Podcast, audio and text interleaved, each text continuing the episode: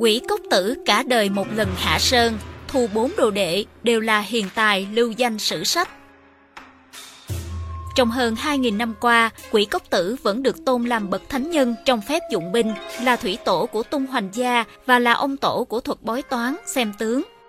Trong đạo giáo, ông được xếp ngang hàng với lão tử, được tôn là vương thiện tổ sư. Quỷ cốc tử là một người hái thuốc và tu đạo thời Xuân Thu. Ông tu ẩn giật một mình trong quỷ cốc, vì thế mọi người thường gọi ông là quỷ cốc tiên sinh. Ông là một nhân vật lớn trong đạo gia. Cả đời, quỷ cốc tử hạ sơn đúng một lần, thu nhận chỉ bốn đồ đệ là Tôn Tẩn, Bàn Quyên, Tô Tần và Trương Nghi. Lúc mới tiến sơn, họ chỉ là hạng vô danh tiểu tốt, nhưng về sau đã trở thành những nhân vật nổi tiếng lưu danh sử sách. Vận dụng những thao lược binh pháp mà sư phụ quỷ cốc đã truyền thụ, bốn người họ hô phong hoáng vũ, tung hoành ngang dọc khắp đất nước, cái thời cục diện chính trường nơi nơi đều loạn lạc để bình thiên hạ. Hết thảy những gì quỷ cốc tiên sinh truyền dạy đều là các câu chuyện về hành động gương mẫu, hành vi mẫu mực. một Thiên hạ thời thế khác nhau Xã hội con người luôn có xu hướng vận động, biến chuyển. Nếu xã hội đại loạn, ắt sẽ sinh ra bậc cường đạo anh hùng. Nếu đem thiên hạ so với biển khơi, gió kia chính là thời, còn thế tất phải là sóng biển. Gió lớn ắt sẽ xuất hiện sóng to. Thiên hạ thời loạn lạc khiến người dễ mê, thần quỷ khó đoán. Chỉ có bậc thánh nhân mới biết tri thời thức thế, dựa theo thời cục mà trọng dụng người tài, bình ổn thiên hạ. Còn phàm là kẻ gian hùng thì thường đi ngược thời thế, cho nên ngày càng loạn lạc. 2. Hiểu thiên hạ Hiểu về tình chính là bao dung độ lượng, thấu hiểu tâm tình người khác. Hiểu về nhân tức phải hiểu rõ khí chất, thấu ngôn từ, hiểu giọng âm, biết tướng mạo, rồi từ đó mới rõ được trong lòng người đó đang muốn gì. Còn hiểu thiên hạ tức là trước thông thạo tình hình quốc sự, sau nắm rõ lòng dân, số dân, tình hình quốc khố, quân lực mạnh yếu thế nào, quân thần ai tài ai kém, biến hóa thiên tượng, rồi mới suy ra được quốc vận hưng thịnh hay suy vong. Nói tóm lại, nắm rõ thế, vận, tài, nhân, khí, thiên địa, quân thần mới là hiểu thiên hạ. 3. Trước định mưu, sau hành động Một thế cờ mà các quân cờ đều bị cất trong hộp, anh không đánh tôi cũng không ắt hẳn là thế cờ thua. Chỉ có khi hai quân xuất trận thì thế cờ mới trở nên sinh động. Nếu một người đang lầm đường lạc lối, chủ quan mà mất đức tổn binh, cần phải bình tĩnh, định lại mưu rồi mới hành động tiếp. Nói đúng hơn là có kế hoạch trước rồi mới ra tay. 4.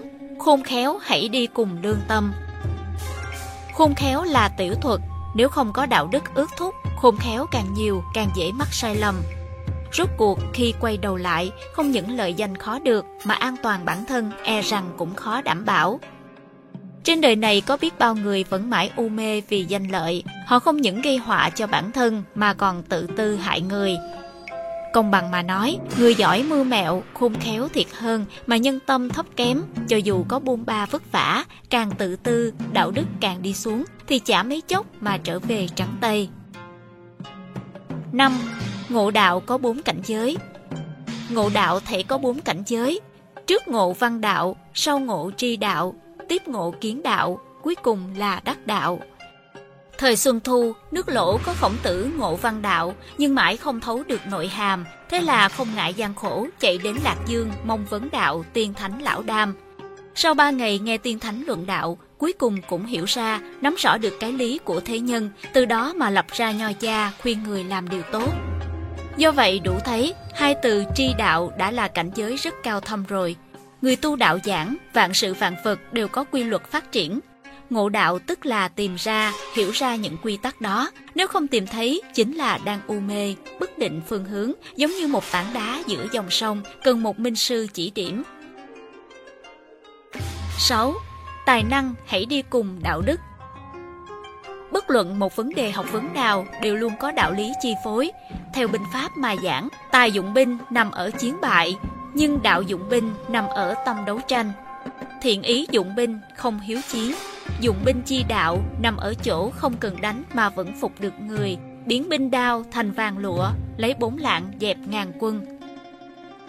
7. Năng dùng thiện ngôn Người hay nói điều hay, giảng điều lành, đưa ra nhiều dẫn chứng rộng rãi sẽ khiến người người kính nể, tất sẽ hết lòng phục vụ, không muốn rời đi. Không nói những lời quá cứng nhắc, đưa ra những chỉ thị quá tuyệt đối sẽ dễ khiến lòng người bất an, nhìn về tương lai một cách mờ mịt, u ám. Không chỉ riêng lời nói mà cách dùng từ, ngữ khí, cách biểu đạt, cử động hình thể, khí chất đều là những công cụ rất tốt để truyền đạt thông tin. Nếu có thể thì hãy lấy vô thanh thắng hữu thanh. 8. Thiên, Thánh, Nhân, Tam Đạo Thiên đạo tức là đạo lý của tự nhiên, cũng ý nói là nắm rõ quy luật sinh khắc biến hóa của vạn sự vạn vật trong vũ trụ. Thánh đạo tức là thông hiểu đạo lý thế gian, an bang định quốc, đưa thiên hạ quy về một mối. Nhân đạo ý nói đạo lý nhân sinh, cũng tức là cung cách đạo lý làm người, nhờ thấu hiểu mà an cư lạc nghiệp. Ba đạo lý này bổ túc phối hợp cho nhau, thiếu một không được.